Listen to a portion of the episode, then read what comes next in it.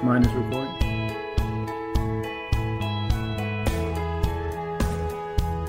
The Cycling Podcast, powered by Supersapiens. Energy management for committed athletes and coaches. Hello, joining you on this fine Sunday from a very sunny and warm Berlin. Small matter of 16,107 kilometers and 8 hours from Wollongong. My name is Daniel Friebe. I am the host of today's episode of the Cycling Podcast as we look back at the, well, what some would call the main event of the UCI World Championship week, certainly the main event as far as the men were concerned, the road race, which took place just a few hours ago. Joining me today I have two very special guests. Joining me from Villefranche-sur-Mer, he is the current AG2R Citroën professional and veteran of one World Championship, as discussed in our pre-Worlds episode. He's also a Tour de Suisse stage winner and the 2017 US National Road Race champion. He has more charisma than Michigan has freshwater, dispenses more insight than his home state sells 7-Eleven Slurpees. They're apparently the leading, the leading state on that score. He's our sunshine on a cloudy day when it's cold outside. He's our month of May. I guess you'd say, what can make us feel this way? It's the Motown Marvel, Lucky Larry Warbasse. and I'm, uh, I'm slightly afraid that that, that, that, reference, that that reference is lost on the Motown Marvel. Larry, do you know where that came from? Uh, uh, oh, I don't know where that came from, other than the fact that I'm from Detroit. But I don't know who the Motown Marvel is. Well, you're the Motown Marvel, but th- that was yeah. their, that was they were famous lines plagiarized from a very famous song um, My Girl by the Temptations. The Temptations, yeah, of course, yeah, one, okay, of, one, that, of the, one of the more famous Motown bands, one of the more famous Motown exports, Larry. Um, in the musical world, at least 7 Eleven Slurpees ever had one, Larry? Apparently, a, oh, a big, oh, big. Have I had one? I'm sure I'm one of the biggest contributor to Michigan being uh, number one. Oh, man, they're, they're the best. That's one thing I miss over here in France. You know, you finish a hot ride, get a Slurpee, it's like the best thing ever. Well, Larry, let's go now to a man who I'm sure, I'm fairly confident, has probably never had a 7 Eleven Slurpee. I Join me, that. joining me from Pietrasanta in Tuscany, where M- Michelangelo used to go for his marble, and the cycling podcast goes nowadays for something equally smooth, rare, and yes, expensive. His opinions.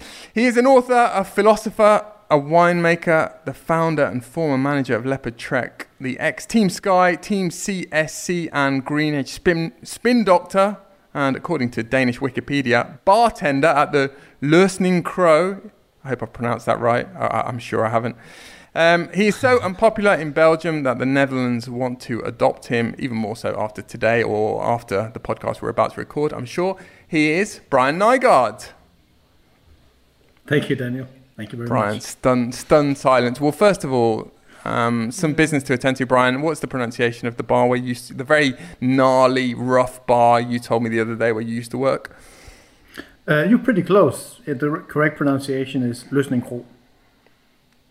And was it as gnarly as you told me the other day? Lots pretty much. Brawl, I think I was like from brawls, my generation. You in the you in the thick of all of them. I think from my generation, I was the only one who didn't get beat up. Um, oh, you could probably compare it to where Larry's last name stems from, Vorbasse, which is also a Danish town in the middle of nowhere. Well, Brian, I also mentioned your past as your past life as a very well respected team press officer, communications director. And in fact, before we get on to talk about the racing today, I thought it'd be interesting to ask you about another sort of subplot of this World Championships. Um, our colleagues at Cycling Tips uh, have had one of their, well, it's been, it's been written about, it's been documented that one of their journalists was denied access to the World Championships, denied accreditation. Iain Treloar, I think is, is how you pronounce his name.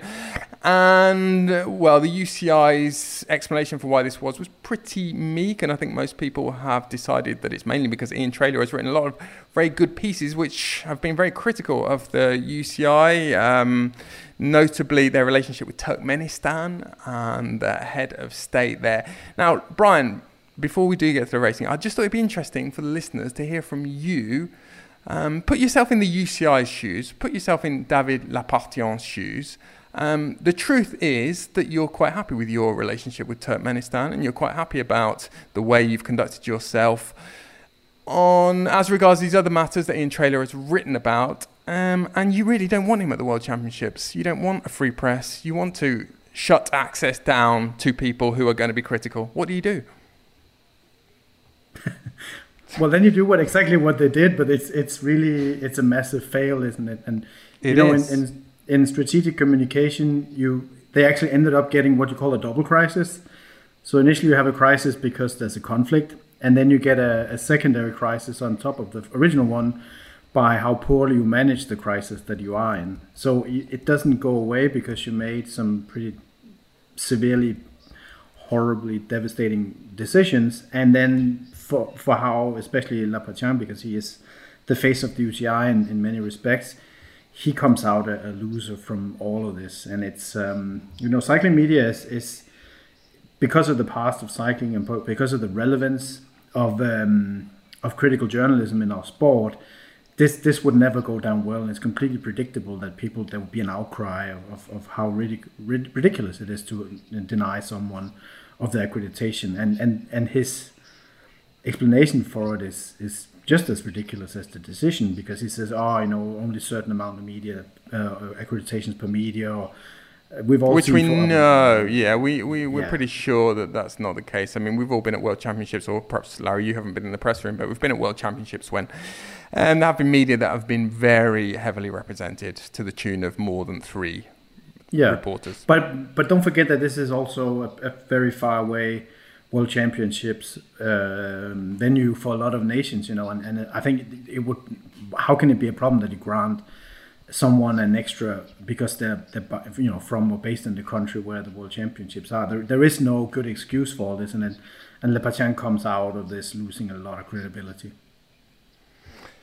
A good example, I think our colleague, another of our colleagues, Ned Boulting, astutely pointed out on Twitter the other day of what's known as the Barbra Streisand effect, so called because um, Barbra Streisand, at the beginning of the 21st century, she brought a lawsuit to try to um, get um, aerial photos of, I think, her Californian mansion. This is the kind of thing that could have happened to you, Brian. Um, removed from publication, and of course, this drew more attention. Well, there, there was no real interest in Barbra Streisand's mansion prior to that, um, but as a result of it, there was an awful lot of interest, and there's an awful lot of interest in, um, as I said, Iain Treloar's excellent articles, and you know, if you if you're going to sort of pick your fights, you can be guaranteed you can pretty much guarantee that someone who's been critical of the UCI in the past, if you deny them accreditation and you deny them access, they're going to be even more critical in the future. So pretty counterproductive. Well, it also it also, it also it also highlights that that this is a there is problematic journalism that that you know we need to highlight, and, and I don't think he's gotten any less readers from you know from his from what I believe is is, is pretty genuine investigative journalism. You know, I don't think they've done anything good to to tone that down or put it into perspective by denying him access. On the contrary.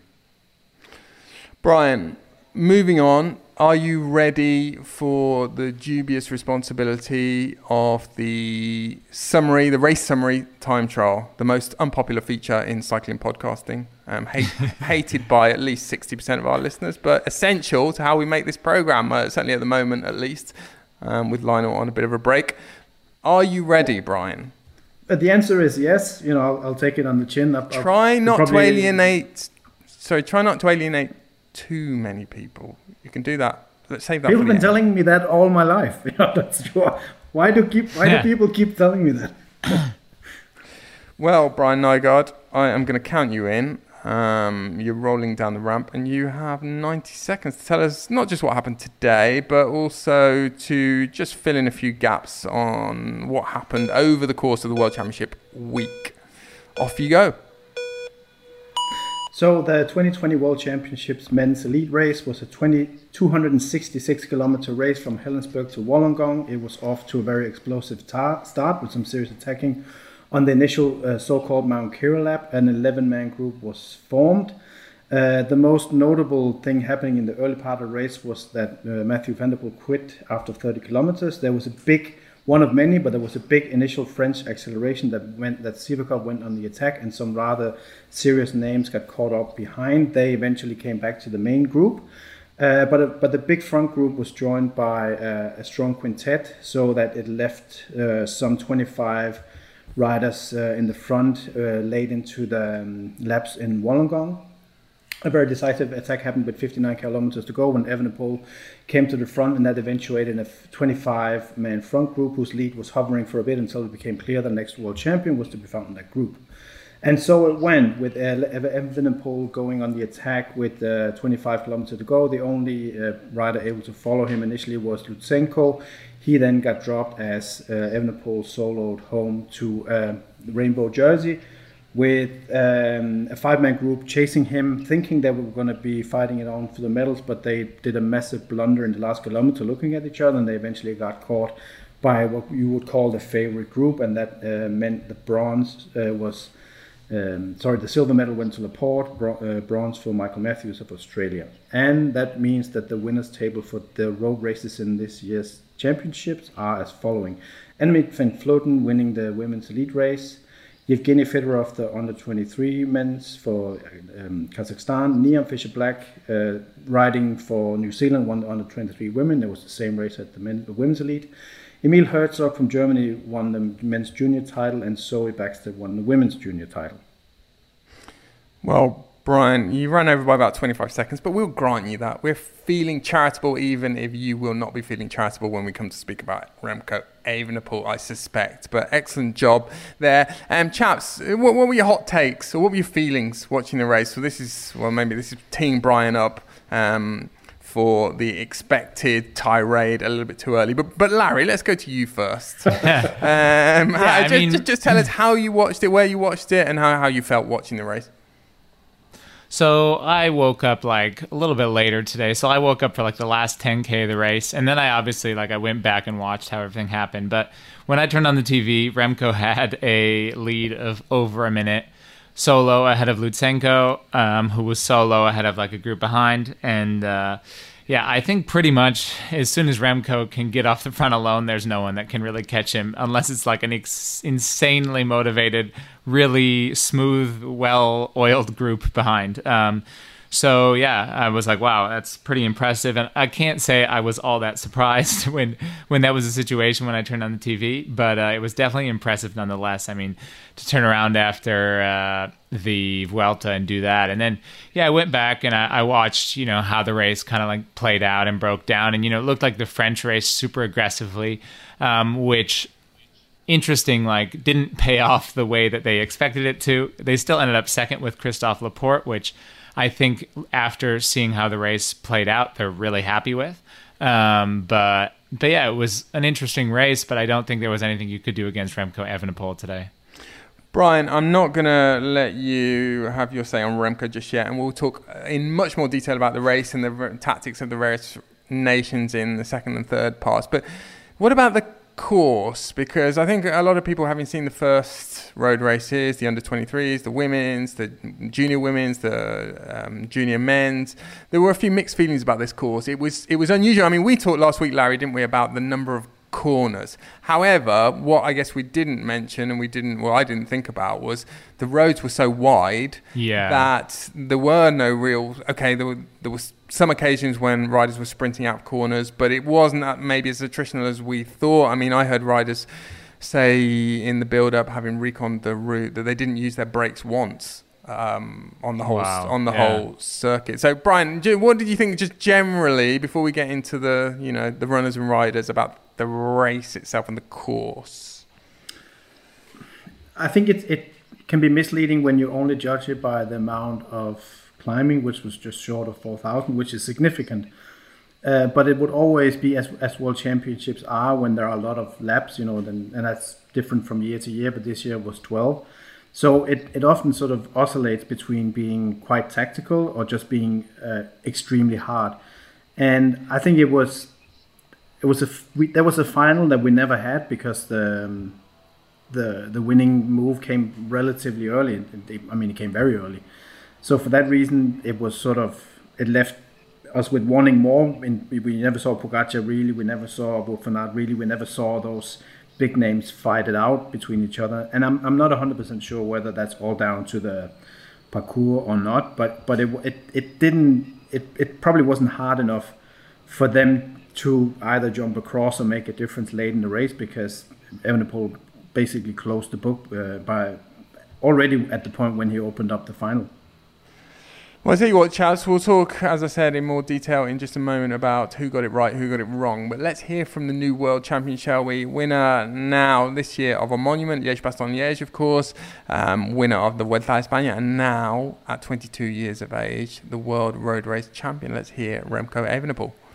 I think uh, how we raced today was really like uh, like a team, and uh, as we said before, it doesn't matter how, but we want to become world champion with the team and. Uh, something that uh, that I, have been dreaming of, um, and then now after a monument, a big classic, a Grand Tour, and now world champion, I think I won everything I could win this year. So I think a better season like this, uh, I think I will never have.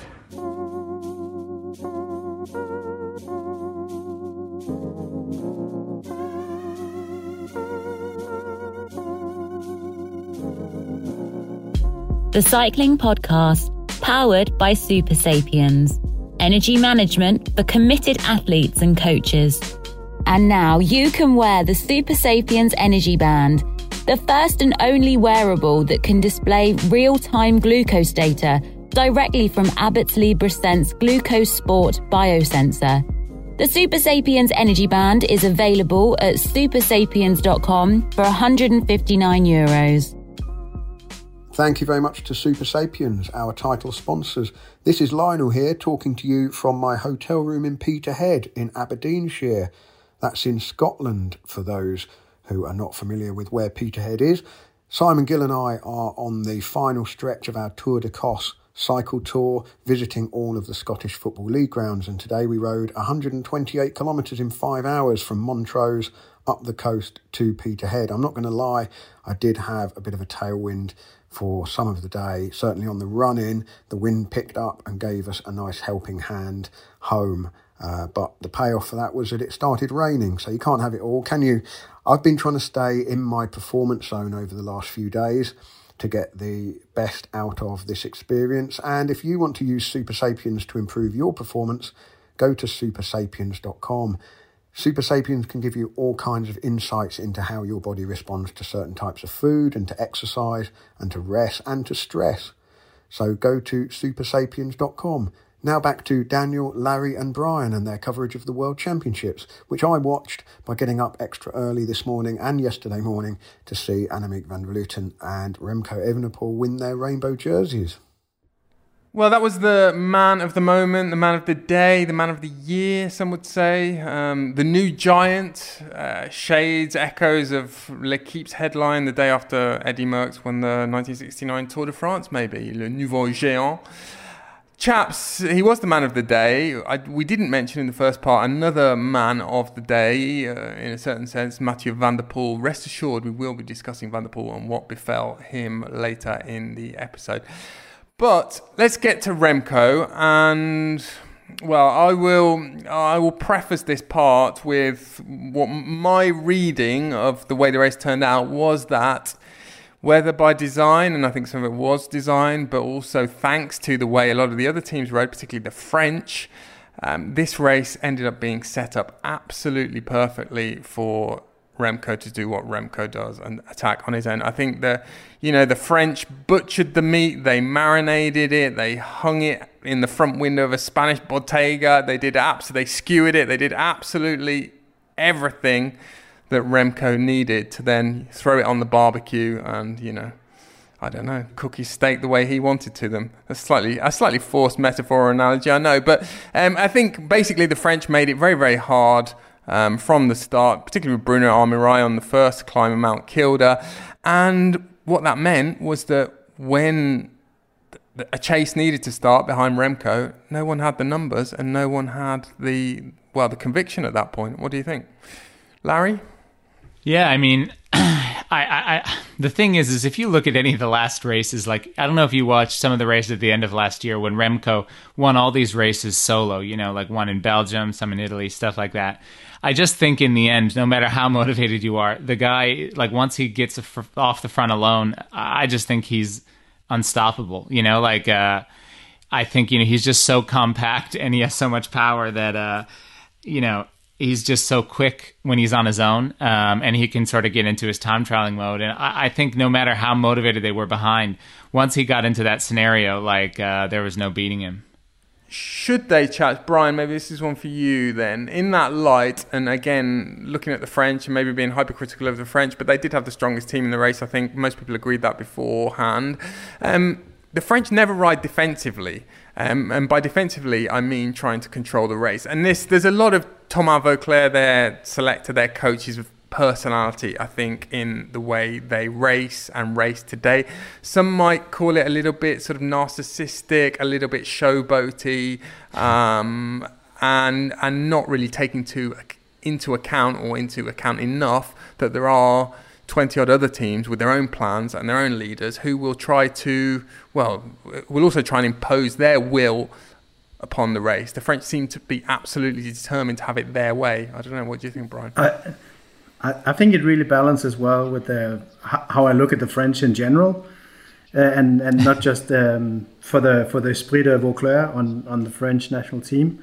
Uh, they they want to dictate uh, the race as they want to dictate so many other things uh, in in in the world of politics and UCI uh, accreditations. But um, I yeah I, I, think you're absolutely spot on. But but I also I, I like the way that they did it because like I said initially also mm. that this parcours would, would oscillate between being very selective or a little bit down to chance. But the French made sure that it was less down to chance. But the only thing they had to deal with, which they eventually couldn't, even if Bardet did his very best, was that Evenepoel went into the mix uh, early on after they made it so hard. That, that it meant that they isolated a lot of the other big favorites, and they had more cards to play, especially knowing not knowing whether Alaphilippe would have been there or not, and he wasn't.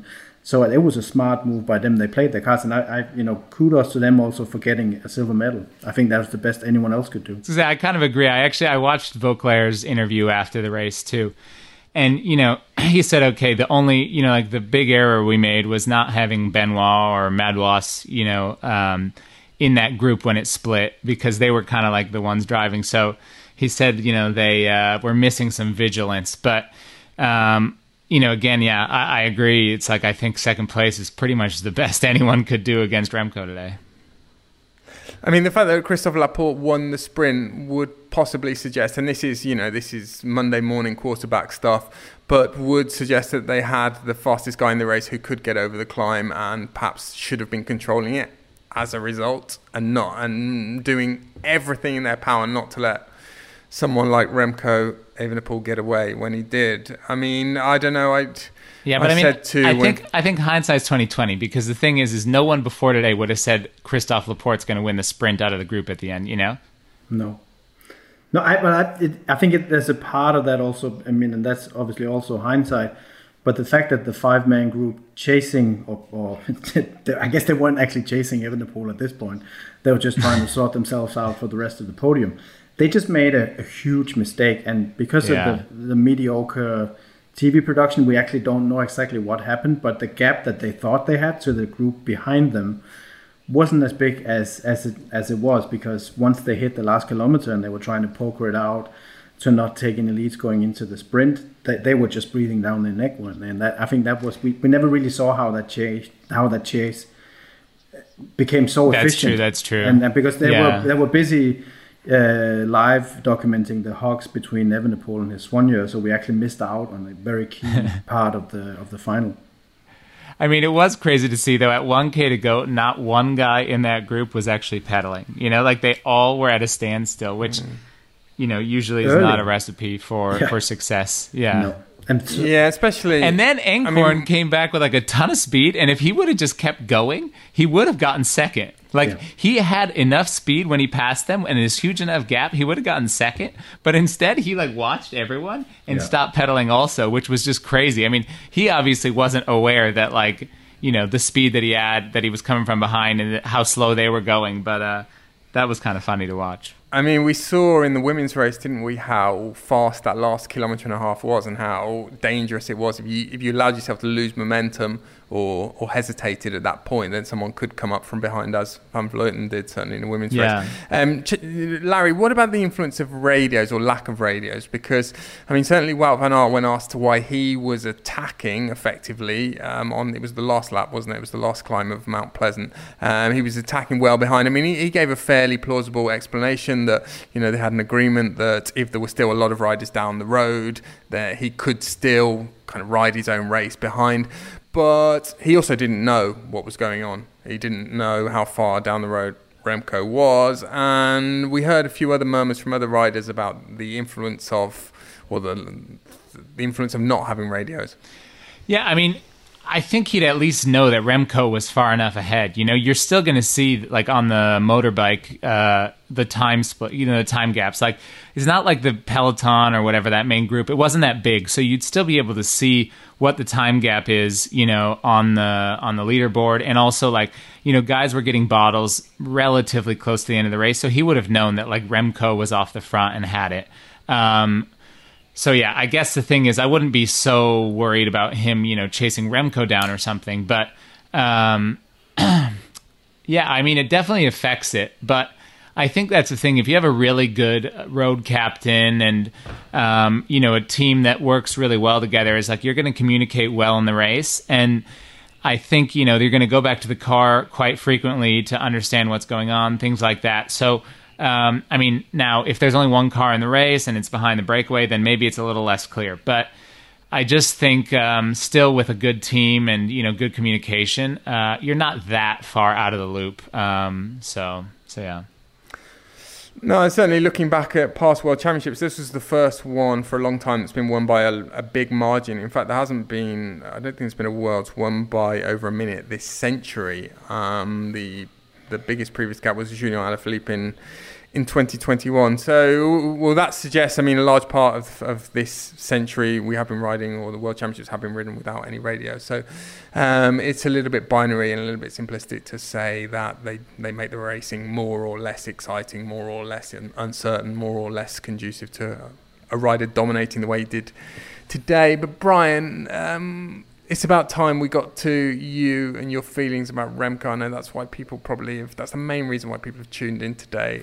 Um, talk, talk, us through talk us through your anguish talk us through your pain i mean you said on you said on twitter it was it was a good advert for triathlon or something or worse to that effect um, there were other fairly uh, a fairly pejorative judgment on the, the spectacle in general and going the, this whole sport decamping to the other side of the world for this this of all things Okay. Talk to us, brother. Right. Okay. I, I just need to preface it. Uh, so I'm gonna avoid having like people send me mail bombs, but um, the strongest. Oh, the str- anyway. oh right. Okay. But the strongest guy won today. Like he was the strongest in the Vuelta. I was wrong about him never winning a Grand Tour. He was certainly the strongest today. I just think it it um, it meant the race wasn't very interesting once that he got himself into that break that the French team created or, or shoehorned into the final part of, of, of, the World Championships. I would have liked to have seen, and, and anyone could have won, in my opinion, but I would have liked to have seen Pogacar, Wout van Aert, maybe you know one or two Italians, uh, Michael Matthews, and also em, uh, Evenepoel for that sake, fight it out for the worlds. But it, it was just almost like we missed the we missed a lot of action because the attack came so early, and that's how he wins bike races and kudos for that. I just it just left me a bit numb, you know. And I'm and I, I don't know. Maybe I should see someone about. I just it just doesn't really evoke any feelings with me when when Evenepoel wins big bike race, and and and I'm sure at this point it's me who's there's something wrong with me, or maybe I'm colorblind colorblind to the depths of his personality or the or the mystique of the aura of Remco. It it just it, uh, somehow it just doesn't apply to me. I don't like um, I don't like ginger either. You know, there's just something I don't like gar- raw garlic. There's just some things I don't like, and it's inexplicable. And, and and the crazy thing is for me, it's inexplicable in the subject matter where I, I feel fairly confident. I just can't put my finger on it. It just leaves me blank. You know? I mean, we've talked about this before. We talked about this kind of alchemy that goes into whether you like a rider or not. I mean, I talked about it in relation to Thibaut Pinot a few months ago about, you know, it can come down to to the, the phonetics of someone's name, the pedaling style, the you know what they whether they represent. Uh, I think as we talked about in the Vuelta, whether someone has enough against or sort of enough odds stacked against them to make you feel as though they're an underdog and they're triumph, triumphing over some kind of adversity. It might not be obvious adversity, but yeah, Remco maybe falls short on on that score, doesn't he? Um, he's always felt as though he's been kind of groomed for for success and on this fast track to greatness. But I suppose the greatest tribute to his ability and his talent is that the most scintillating thing one would think theoretically in professional cycling is to see someone take the bull by the horns a long way from the finish and with panache and with courage go and win on their own. But unfortunately, he's turned that very, that very sort of style of riding into a into into something that's quite routine. I mean, it's the way he's won most of his races. I think that's probably why people are like, ah, you know, it's like it's like once it gets off the front, it's like a foregone conclusion that he's going to win. Whereas maybe some other guys, you know, they're fighting, they're like wrestling with the bike, they look like they're giving it their all, and like maybe they're going to make it, maybe they're not. And then when people when he when they win, they're like, oh, that's awesome, you know, how cool! Like this guy gave everything. Whereas like he just looks so smooth and stable and strong and like easy that I think people are like, oh well, this guy just makes it look easy. You know, it's not exciting because like he gets off the front, it's like, oh damn, he won the race. You know, it's it's not like, oh, you know, is Lutsenko going to come back? Like Lutsenko couldn't even stay stay on his wheel. You know, it's like it's pretty crazy. So I think maybe uh, guys like when when guys really have to struggle and work for it, and, and it doesn't appear that he has to. So maybe that's one of the reasons. Well, chaps, that was what you made of it. Let's cross over now to another very good friend of ours, very good friend of the podcast. And Mitch Docker was on the road in Wollongong. He was actually doing a, a sort of bespoke DIY commentary today. I think he did all seven hours, um, wow. premiering what could be what could be a, a regular feature from Mitch. Um, anyway, I spoke to him as he was just leaving the finish. Here's what he made of the world's road race today. I've been in the race. I was commentating for Life in the Peloton and Rapha, sort of pirate setup happening. Um, we're on the side of the race. So, Mitch, seven hours in the hot seat. Um, I guess you're pretty yeah. tired. I guess you're pretty tired. But first, what are your hot takes, Mitch? We're interested in your hot takes um, because we are speaking only an hour after the race is finished. My my hot takes were, you know, when they let Evenepoel go, you know, my question was, was the question asked between, you know, Van Aert and Evenepoel, who wanted to pay for leadership? You know, who wanted to put down the money to say, hey, to the rest of the riders, guys, who am I? Who are we riding for? Because that, that question was up there. You know, and actually, when it comes to national teams, it actually comes down to the checkbook. Yeah, you're talking literally. You're talking literally, aren't you, yeah. Mitch? You know, yeah. I'm talking literally. Yeah. Guys actually put down the money and go, you know what? If you ride for me, I'm going to give you ten grand, and the other guys go, you know what? I'm going to give you fifteen grand. So it came down to that. But as we've always seen with Quickstep, they've got so many leaders, and in the classics, it's always who attacks first gets the leadership role. And we saw that with Evenepoel. He attacked early, he got in the move, and he actually had the leadership. That meant Van Aert couldn't chase him because he had his teammate up the road. So he played it very smart um, in terms of a team tactic, and also he had the legs to finish it off as well. I mean, just from the other team's point of view, as soon as Remco got into that move, the sort of second move that came across, I think it was 70 odd kilometers to go, did you sort of see the kind of, I sort of thought the shadow of the killer had already appeared in the room at that point, And there was an air of inevitability already from that point about what was going to happen. Sure enough, you know, 30 kilometers later or so. Is it, did you have that sense as well? Well, when he moves in such a good group that went across, there was also a quality group that went there that if the best guys could have gone with that, they would have. Um, so, yes, I totally agree with you that there was an element of the best riders are moving right now. If they could have gone, they would have gone. Um, so, 100%. A 70k to go. That's the thing we're seeing now with the racing. Things are happening earlier. It's no longer 30k to go, three laps to go, or you know, four laps to go. It's early. They've got to start early because everyone is so talented. Everyone's so calculated that 70k to go is no longer an early attack. It is the attack. Also, Mitch, this was a good example of, well, as you say, the changing style of racing in the sense that, you know, the tr- traditional configuration of a World Championships is that, you know, a group of, for want of a better word, minnows goes away and they get a huge gap 10, 15 minutes. And that didn't happen this time. The French took it on already on the, is it Mount Keira climb, the first climb. And there was always, well, there was never more than about two or three minutes, you know, in the last 100 kilometres between the, the groups. And the race was on, I mean, the race was on from Mount Keira, wasn't it? Mount Keira, I completely did not see that happening. I completely underestimated that. I already threw out there that I was going to get nothing climb. And as a fan, I love seeing that. But as a pro, as a rider, I hate that. that the fact that they race up a climb early in the race and to split the bunch, you would hate that as a pro. You're like, what the hell's going on here? But as a fan and as an organizer of the race, that's what you want to happen. I saw that climb so early on thinking, why would they put that in? That's not even going to matter. But it happened. And France made it happen. They put two guys up the road you know, it up that climb, it completely split the bunch. Actually, split, split the bunch between race contenders and climbers. We saw the climbers all make that front group. You saw Jai Hindley there. You saw Ben O'Connor. So, you know, it actually separated the difference of riders.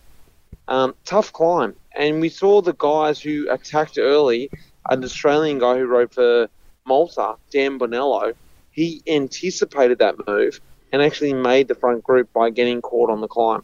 Mitch, you mentioned the Aussies there. Obviously, a medal for them with Michael Matthews. They, I, they can't be disappointed, I don't suppose. Um, particularly as I, I, guess most people will agree this evening that the strongest guy did win the race. But what did you make of the Aussies generally, and what are people? What did people on the on the ground make of the Aussie performance? Do you think?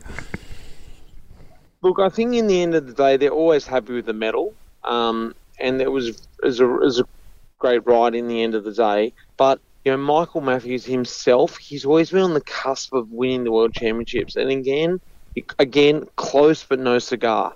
So he's going to be completely disappointed with that. But for the exterior person, not knowing any of that history, it's a great result. Evenepoel, he was in a league of his own. You know, I actually written, wrote Michael Matthews off one lap to go. He was not there. He was in that group behind. I didn't expect him to come back. Mm. I thought that you know, um, Lutsenko was going to get second, and we're going to see a fight. Maybe even Jai get third. But the fact that the group came back and Michael Matthews get back up there, I thought, wow, that's sort of a result from a comeback. So, um, yeah, I think in hindsight, everyone will be quite happy with that ride. But in the long run, everyone will be disappointed with the result because, well, I know Michael himself. He's been there. He does. He doesn't care about being on the podium. Mm-hmm. He wants to win the rainbow jersey. He's been there before. And Mitch, was would you say it was much of a festive atmosphere generally? I mean, certainly, well, the weather was a lot better today than it had been in the previous days, and the crowds were a lot bigger. And this looked to me as though, well, it looked to me like the kind of day that would would have lived up to the expectations of the organisers in particular, and the UCI, I suppose, as well. But um, what, what was the mood like? What was the atmosphere like from your point of view? In comparison to yesterday with the women's race, the the women's race created almost like a classic feel, like the Belgian classics with the rain, the mm. toughness of the race. It was quite nice in a way, but I think if the men's had that today, it also wouldn't have added to the crowd, the atmosphere, exterior of the race. Mm. I think they were a little bit disappointed, Wollongong, with the participation of the exterior audience. You know, everyone in Wollongong wanted more people. They thought it was going to be a huge atmosphere and today, today delivered. The crowds were phenomenal today. Um, maybe not at the level of, say, European level, but at the end of the day, you got to remember it's Australia. It is Wollongong. It's not a place that is known for cycling. So, adding all that into in, I think the crowds were quite good. The weather was perfect. You know, they've got to be happy with that, and the riders would have been happy with that. You know, I got to think from the peloton perspective the riders were wrapped with that conditions. The conditions weren't too hot, it was sunny, perfect conditions for racing. Mitch, you're heading back to Sydney now, um, where I don't know Mathieu van der Poel. I don't know whether he's got another date with the police um, in Sydney this evening. Um, we're hearing all sorts of things, various things coming out of the. The latest is that he wasn't on the same floor in the team hotel as the rest of his teammates. He was with his girlfriend. Um, you, what, have you got any intel on this, Mitch? This kind of breaking, developing story that sort of overshadowed this. I can't believe this. Yeah, I can't believe this story. Like I've only been fed sort of drip feed during the commentary um, I can't believe what's going on here. You know, as far as I understand, two young girls were sort of mucking around on his door, you know, banging on the door, just having a bit of fun all through the night. You know, 13, 12, 13 year olds, you know, just you imagine having fun with it. He ended up pushing one of the girls down to the ground and then got assault, you know, got charged with an assault charge and now he's going to court on Tuesday. That's the story I've heard. Is that true? I've got no idea. That's what I've heard during the commentary today. Can you believe that before the World Championships? He has got such a bitter taste in his mouth about Australia. You don't want that. Um, I don't even know. Is that the real story? Who knows? That's what I heard today. He pulled out. You know, that's what I heard mid race. I was just as dumbfounded as you hearing that story mid race. I couldn't believe it. That was the reason why he pulled out. Do, do Wollongong youths have a reputation for this kind of disruptive behaviour, Mitch? Um, you're the man who can tell us. Well, he wasn't saying in Wollongong. Oh no, he, he was in Sydney. Sorry. yeah, that, he was yeah. saying Cronulla. I went down. I went down and saw Dylan van Baarle a couple of days ago, where the Dutch were saying close to where I'm saying in, in Sydney. So you know, that's not the reputation of Sydney. You know, young girls knocking on doors that I know of. I don't know if that's the reputation of anywhere. I think it's just a freak act. And maybe this story is going to un- unravel the real story, of what happened. Who knows? You know, Mathieu van der Poel, maybe the pressure built up too much. Van der heeft het moeilijk, trapt even door bij het schakelen naar een grotere versnelling. Criquelion valt, valpartij Claude Criquelion. Valpartij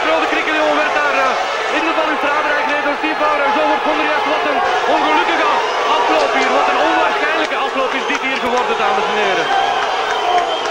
Dramatisch einde van dit wereldkampioenschap, dames en heren. Dat weer de geschiedenis zal ingaan, zoals dat van 1963 in Ronsen met Van Looy en Beheid. Manoeuvre van Bauer niet toelaatbaar, niet geoord. Fernandez, Juan Fernandez, alweer. Well, chaps, that was a little vignette, a little reminder of a famous incident in the World Championships, 1988 World Championships. Claude Criquelion um, being, well, effectively run into the barriers by, not deliberately, of course, by Steve Bauer of Canada, uh, allowing Maurizio Fondriest to steal away and win the 1988 World Championships. Now, we heard that. I thought we'd hear that because that was definitely, I would say, one of the more shocking moments in World Championship history and one of the moments that caused most debate and controversy thereafter. Few others, I was I was casting my mind back and I came up with the, the following chaps. Um, another one from exactly the same location, Ronse in Belgium, 1963. Benoni Beheyt, who was supposed to lead out his captain, the Belgian team captain, Rick Van Looy. Um, he ended up beating Rick Van Looy in the sprint. Van Looy was so angry that he tried to run Beheyt's into the barriers um, close to the finish line. And Van Looy, by all accounts, thereafter went out of his way to turn Beheyt's life and career into a bit of a misery. So much so that Behait um, quit the sport when he was 26. Um, Mm, Davide Rebellin's Argentine passport. Remember that, chaps? When Davide Rebellin declared that he was going to ride for yeah, yeah. Argentina. I didn't know about that.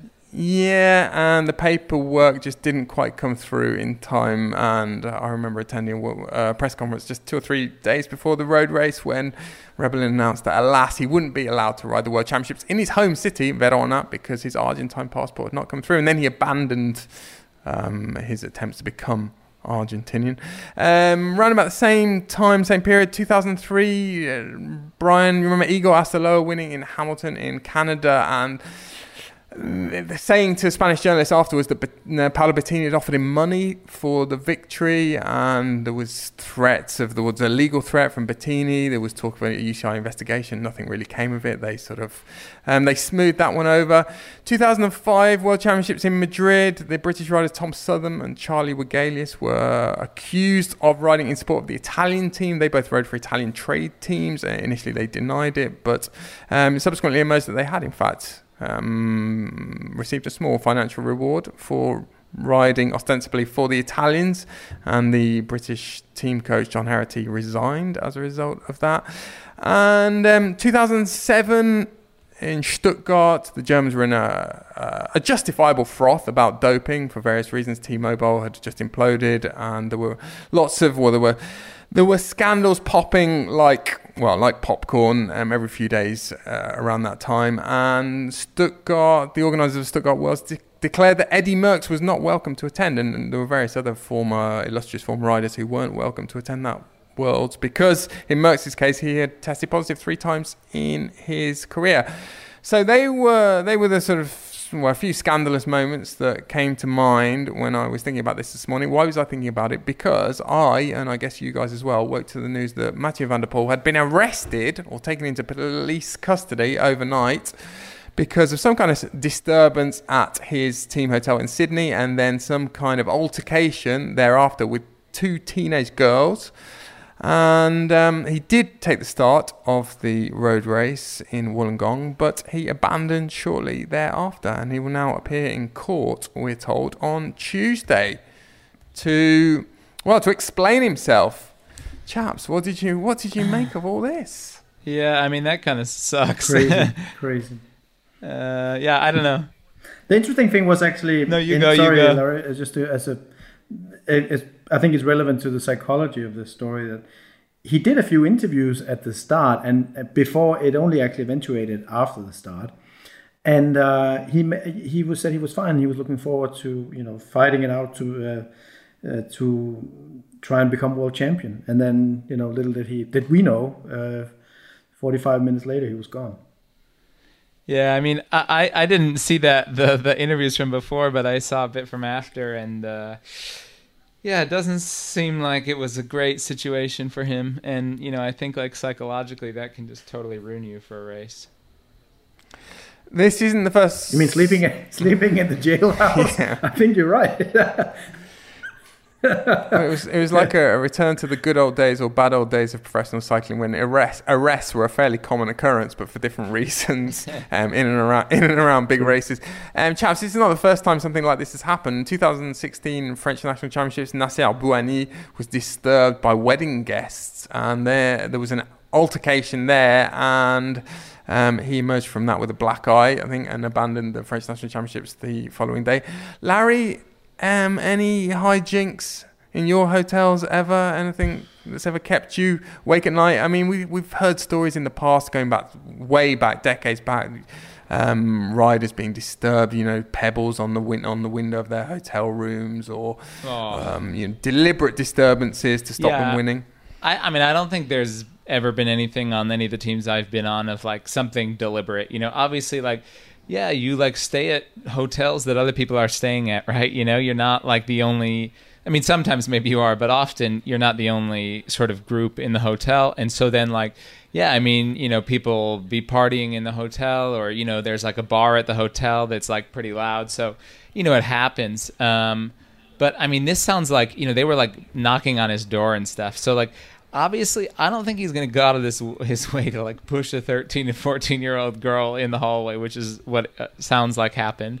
Um, you know like if it wasn't something like that was really you know um, impacting him i guess. Uh, obviously he didn't deal with that very well. Um, but uh, but yeah i mean i guess people lose their cool sometime and like you know he was a favorite for this um, this worlds but you know I, I, guess like what would have been better is if he just contacted you know like the director or, you know the manager whatever the team and just said hey look like can you get these can you handle this situation um, because like yeah it didn't go very well did it No, and apparently very out of character. I mean, certainly his dad Adrie said it was extremely out of character, as you would expect his father to say, I suppose. But chaps, um, before the short commercial interlude just a few minutes ago, we heard from Mitch Docker and.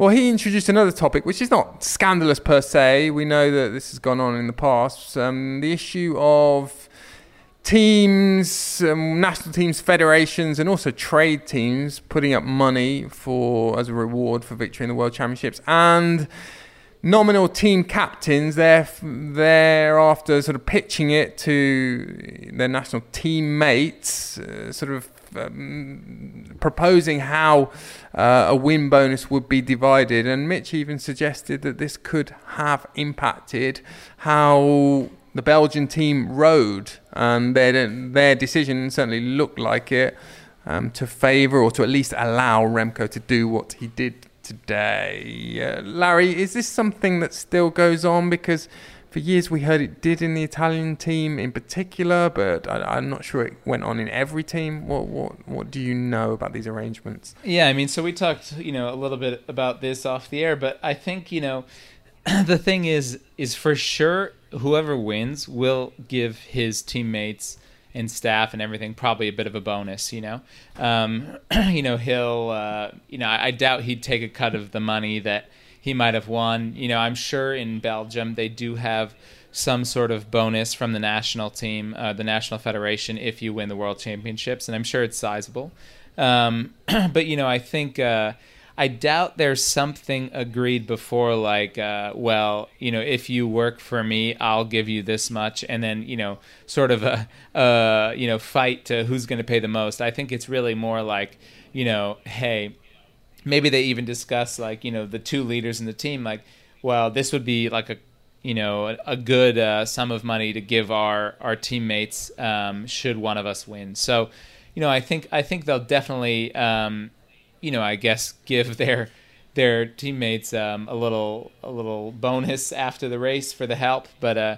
I don't think it's necessarily something that you know they'd sort of fight it out between them to who's going to pay more money to try to uh, get more help. I think uh, you know they probably went in with two leaders, and I think you know either of them, if they won, would probably have given you know their teammates a, a, like a nice uh, bonus. Uh, so yeah, that's kind of what I would assume happened uh, rather than the other way around. Brian, you were probably privy to the contracts at Leopard Trek, weren't you? Did this was this kind of thing? Were the provisions for this kind of thing? I mean, the, for some riders, there's a provision for a, a, a, certain and quite lofty bonus if you win the world championship. Why only certain riders? The road rate because certain riders if you want to make sure that they're happy with their contract and they ask for more money you you'll say well there is a good that's a realistic possibility okay. that say you win either Roubaix, Flanders, Worlds or whatever and then then you most often you would add a bonus to the year after because and and it's not your budget doesn't get bigger because you get a world champion in the year you know just two months before the end of a, a, budget year you you need to find that money for the year after and you have to structure that in, in your in your budget. So I, I, yeah, there's some there's definitely some teams that have that kind of money in their cash flow, but but not a lot, not even at the highest level.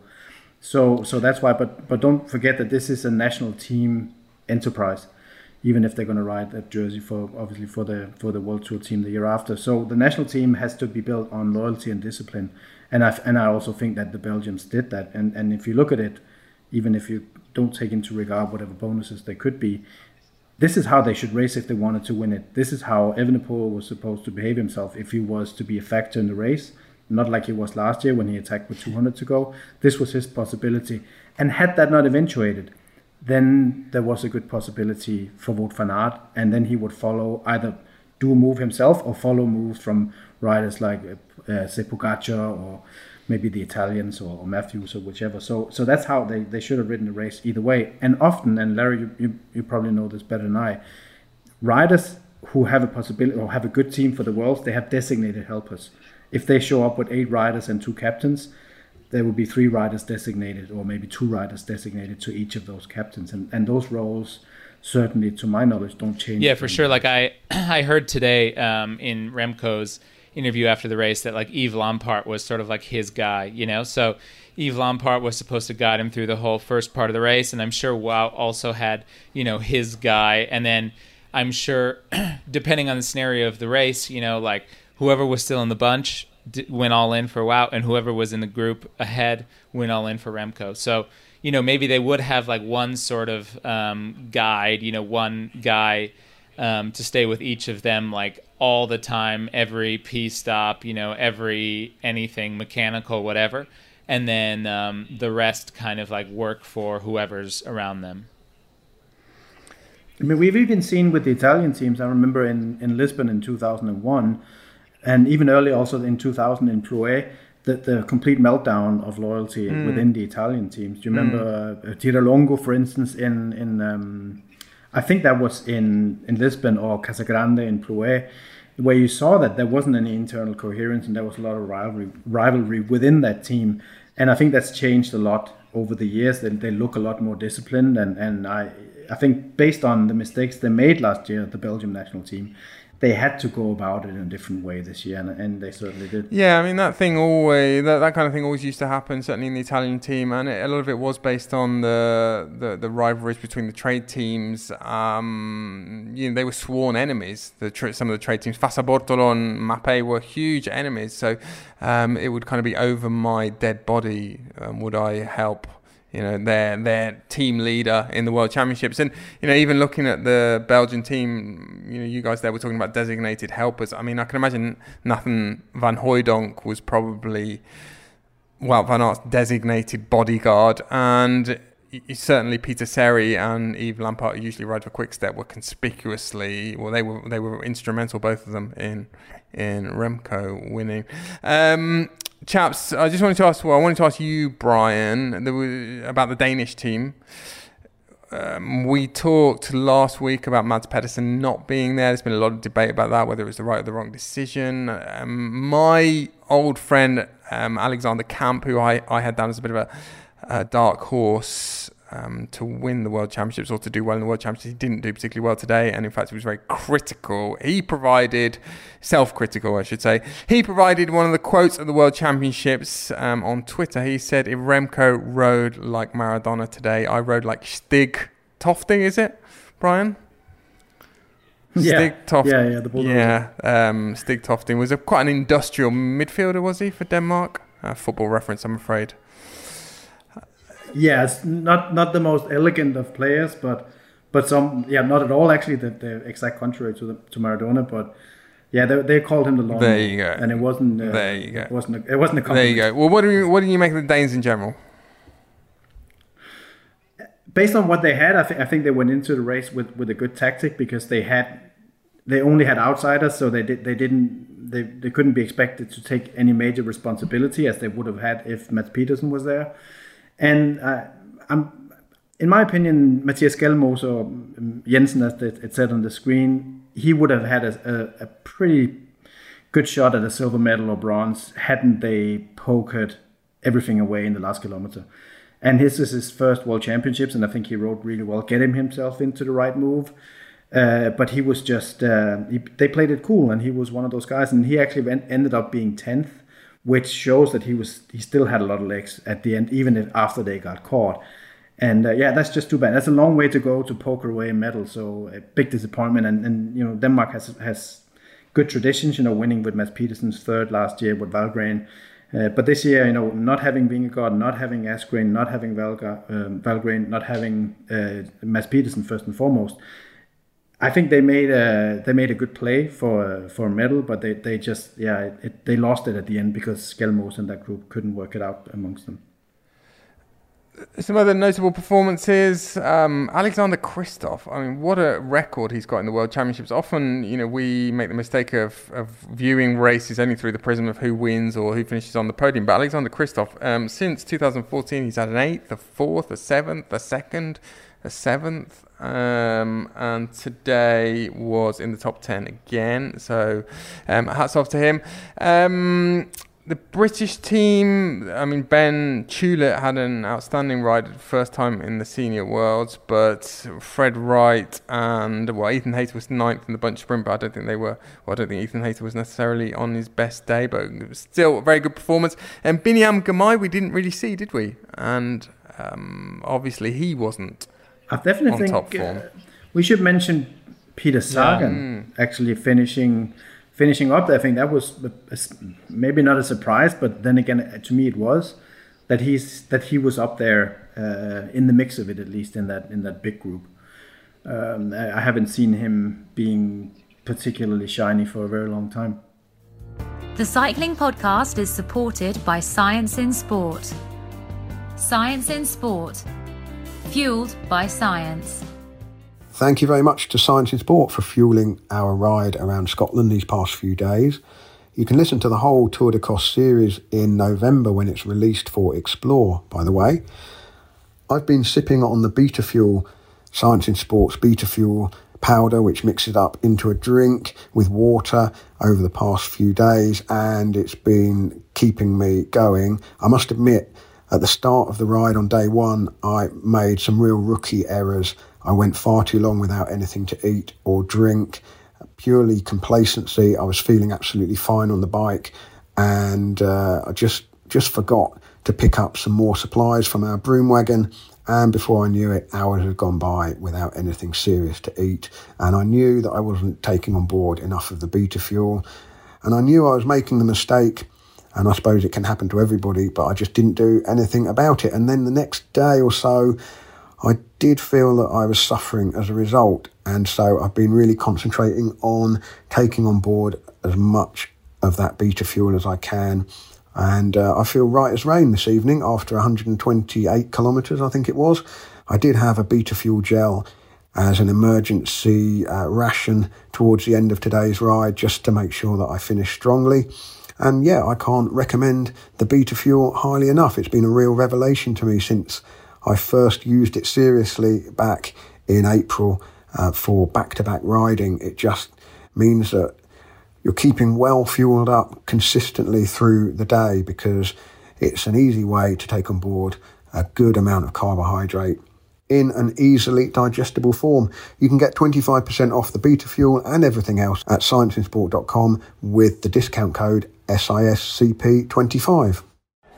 And will Remco be able to cope with everything that's coming his way now in Belgium?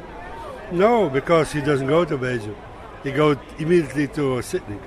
Over the next few months and yeah, years, there's yeah. going to be a lot of attention. It's already good that he leaves for Sydney with uh, Soriano Meccano. It's uh, everybody will calm down a little bit. Well, chaps, that was the heady last evening of the Vuelta a España. Remco Evenepoel had just won Quick Step's first ever Grand Tour. Patrick Lefevere had a big smile on his face and actually no glass of wine in his hand, which I was quite surprised about, but I'm sure one was about to materialise. Um, however, he he was quite happy that Remco Evenepoel wasn't going back to Belgium immediately and he wasn't going to be engulfed by all of the hype and all of the hysteria that was already being whipped up around him winning the Vuelta a España. He is now going to return to Belgium and he's going to have to deal with all of that now, isn't he? Larry, is this the big is this the only big doubt about the future direction of Remco Evenepoel's career? Um, how is he going to cope with the intensity and the heat of the spotlight in Belgium?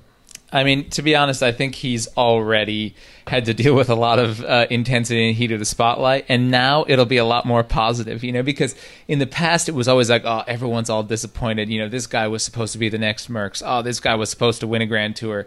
You know, he was good at the start of the Giro, and then he wasn't good anymore. You know, oh, he didn't win enough. You know, and now they're going to be like, oh my god, you know, like he's he's a god. You know, he is going to back to Belgium and he will be a god there. So um, I think it'll be maybe almost a little bit easier than all of the negative press that he's had to deal with. But obviously, I mean, Belgium's going to be going crazy. You know. Um, and so, yeah, I think it's definitely not going to be easy, uh, but I'm pretty sure he'll be able to manage just because I think he's been under so much media uh, pressure um, for the last however many years since he started his career, even before he was a pro.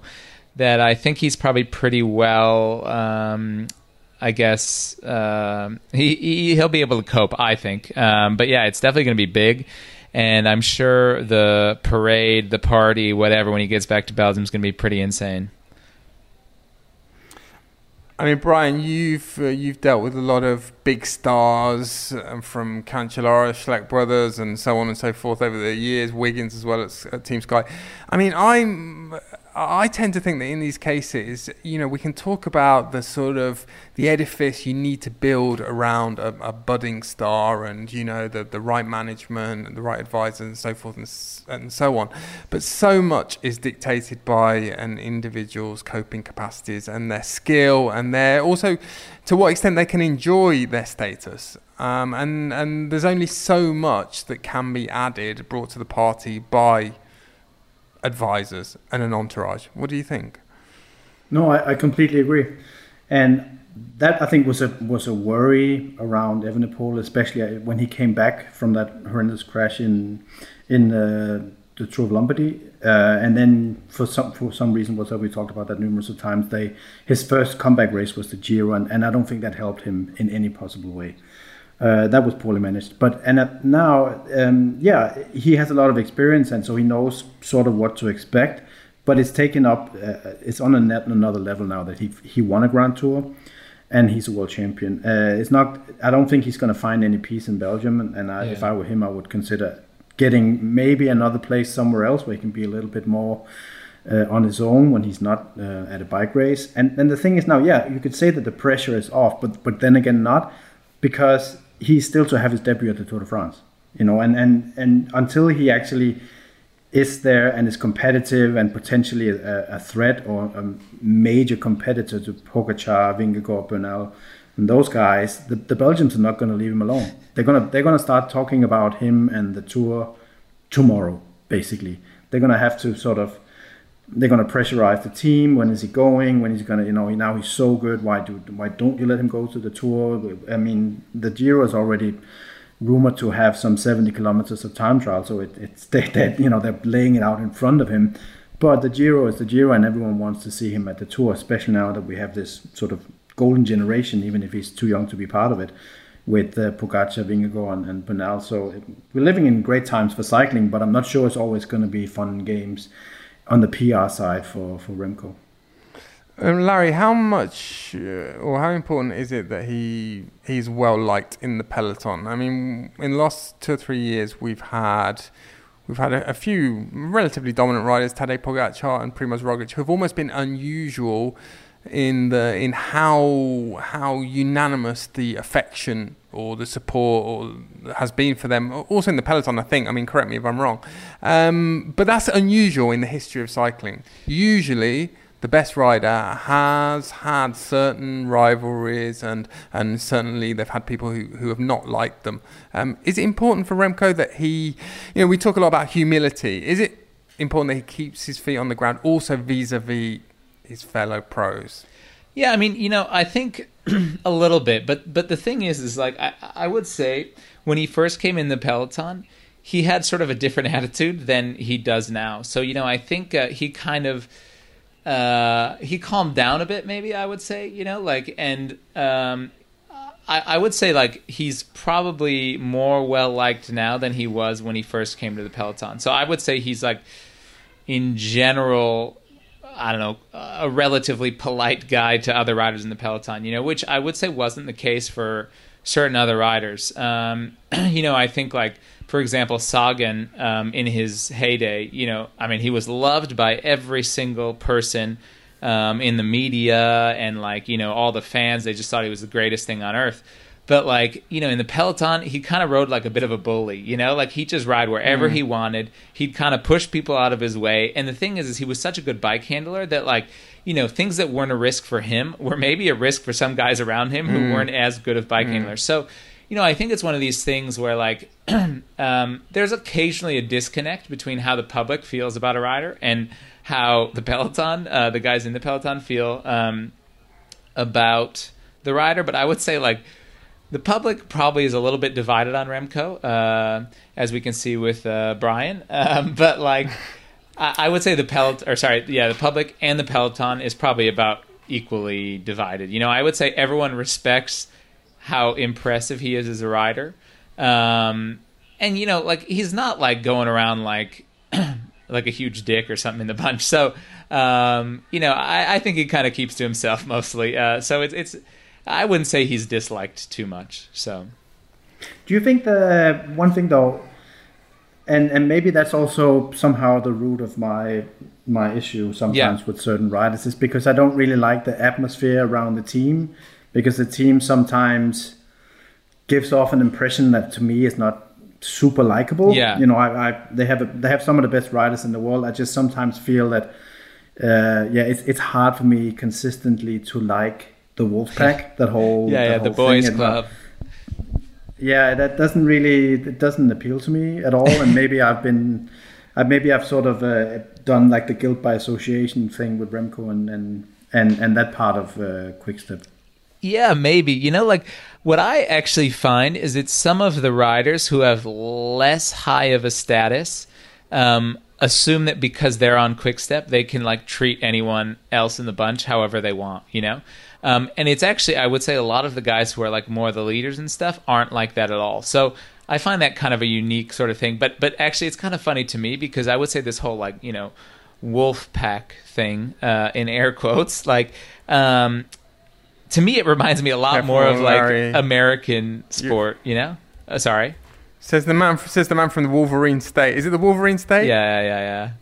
Yeah, there you go. No, but you, you know what I mean. Like, like I would say, like you know, NFL team, you know, American football, things like that. You know, there's this like crazy team spirit. Like, yeah, let's go out and smash everyone. You know, like we're we're part of this like uh, you know whatever group. I don't know, blah blah blah, the boys club. Whereas like in cycling, we really kind of miss that. And so I would say like it's kind of a good thing that they've developed because like I think there's like a super good team spirit there. Mm. You know, like um, Bob Jungels on my team, he was there for a few years, and he said like you know the team spirit there is like unbeatable, and he thinks that's like one of the reasons they're as good as they are. So. Um, you know, I would say there's definitely something to that, even if like from the outside people are like, oh my god, whatever, ugh, the wolf pack, you know. But like, I think there's something to that that I think I would say a lot of teams in cycling kind of miss. But maybe that's just me being American. I don't know. Chaz, one last question about not about Remco directly, but about a Belgian, about Wout van Aert. Um, I think by most people's estimation has been the rider or the best rider in the world, if, or certainly in the top three or four in the last couple of years. Um, however, in terms of monuments, world championships, his palmarès is still looking a little bit thin in the sense that um, he still only has one monument to his name, Milan San Remo 2020. Uh, fourth today. How will he be feeling honestly deep down, do you think, today? I mean, I think he'll be obviously disappointed because, like, he was one of the big favorites. He's, you know, I mean, just crushed the whole year. Um, and so I think he probably, obviously, well, I'm sure his objective today was the win and nothing less. So I think even if he was second, he would have been disappointed. Um, obviously, you know, it's great for the Belgian team. Um, they won, but I think personally uh, he'll be disappointed because like a guy like him, you know, like everything he's done in the last couple of years, like it's really only the win that counts. Yeah, I agree, and he's had some very significant second places, um, and I, I, so he he races to win. He'll he'll have fun at the party, and that's probably going on as we speak. But I I, I think he's he, he's racing the world for himself in the Belgium jer- national uh, jersey, but he he he wants the rainbow jersey, and you know I, I think we all know that he, he has a good chance of getting it eventually. Um, I, I just don't. Sometimes when you see the the amount of racing and and and the level he races at, it's astonishing to me that that he can keep performing at that level, and then also you know sometimes you know just crushing it at the cycle cyclocross season. I mean, what, when does this guy ever have a break? Maybe, maybe he should potentially race a little bit less and then, you know, or less hard when he does, not dominating every single stage of the tour. that could that could give him a, that that potential winning edge. I think in, in some of the biggest races, one day races especially. Yeah, I, I definitely agree. Like I, I think there's not many riders that you see who really. I mean, dominate like that from start to finish. And uh, so, yeah, I mean, it's possible he just got a little tired by this Worlds too, you know? Yeah, we mentioned Sagan. It sort of reminds me of Sagan's career arc really before 2015. He won, Sagan won his first Worlds in 2015 and he won his first monument actually the following spring, Tour of Flanders. And then he, he had a bit of a purple patch the next three years where, where he won a lot. But kind of similar to Wout van Aert, was very dominant prior to that, but um, hadn't really unlocked the key as far as the monuments were concerned. Um, chaps, I think that just about concludes the entertainment from the World Championships this year in Australia. Um, again, because the musical features are proving so popular, we are going to play out with something. It's not it's not going to be Varese Va, which also went down a storm, the 2008 World Championship anthem that went down a storm last week. Um, however, over the last few weeks and months, there have been a few choice pieces of music surfaced on the internet, dedicated hymns, odes to Remco Evenepoel. And I've picked one out for us. We are going to hear Go Remco, which apparently is a is a parody of Go Acid, which I think, by all accounts, is has has been playing in all the clubs and discotheques um, in Belgium this summer. So that's what we're going to hear um, as we go out in style, hopefully this evening. Brian, I'm going to thank you. And Brian, I think you did pretty well. I don't think you, I don't think you earned too many new Belgian enemies tonight. That's that's okay. That's okay. I, I live a, fairly secluded life, so I'll be. I'll, however, I will be going to a couple of races uh, here in the last part of the season, so we'll see if there'll be any death threats. see if there's any. T- see if there's a target on your back. And thank you to to you, the Motown Marvel, Larry Warbasse. Thank you. Yeah, good to be here again. Nice, nice to uh, yeah chat about some racing again. Go Remco. Geweldenaar deze Remco Evenepoel. Het is toch niet te geloven wat die kerel hier uh, aan het uh, doen is. Zijn naam is Remco en hij zit op een velo. Hij is in Spanje en daar rijdt Remco solo. Move over Roglic, je fiets maakt naar het schroot. Het is over, want dit groentje rijdt in het rood. Hij komt uit Schendaal, een Brusselse ghetto. Kannibaal, maar it's pizza on the go. Non-stop, op kop, Aerocogo rijdt voorop. Twee jaar terug, over kop, nu terug, aan de top.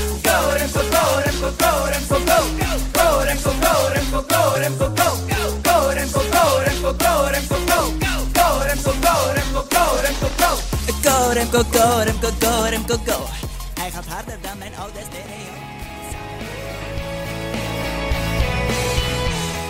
The Cycling Podcast was created in 2013 by Richard Moore, Daniel Friebe, and Lionel Birnie.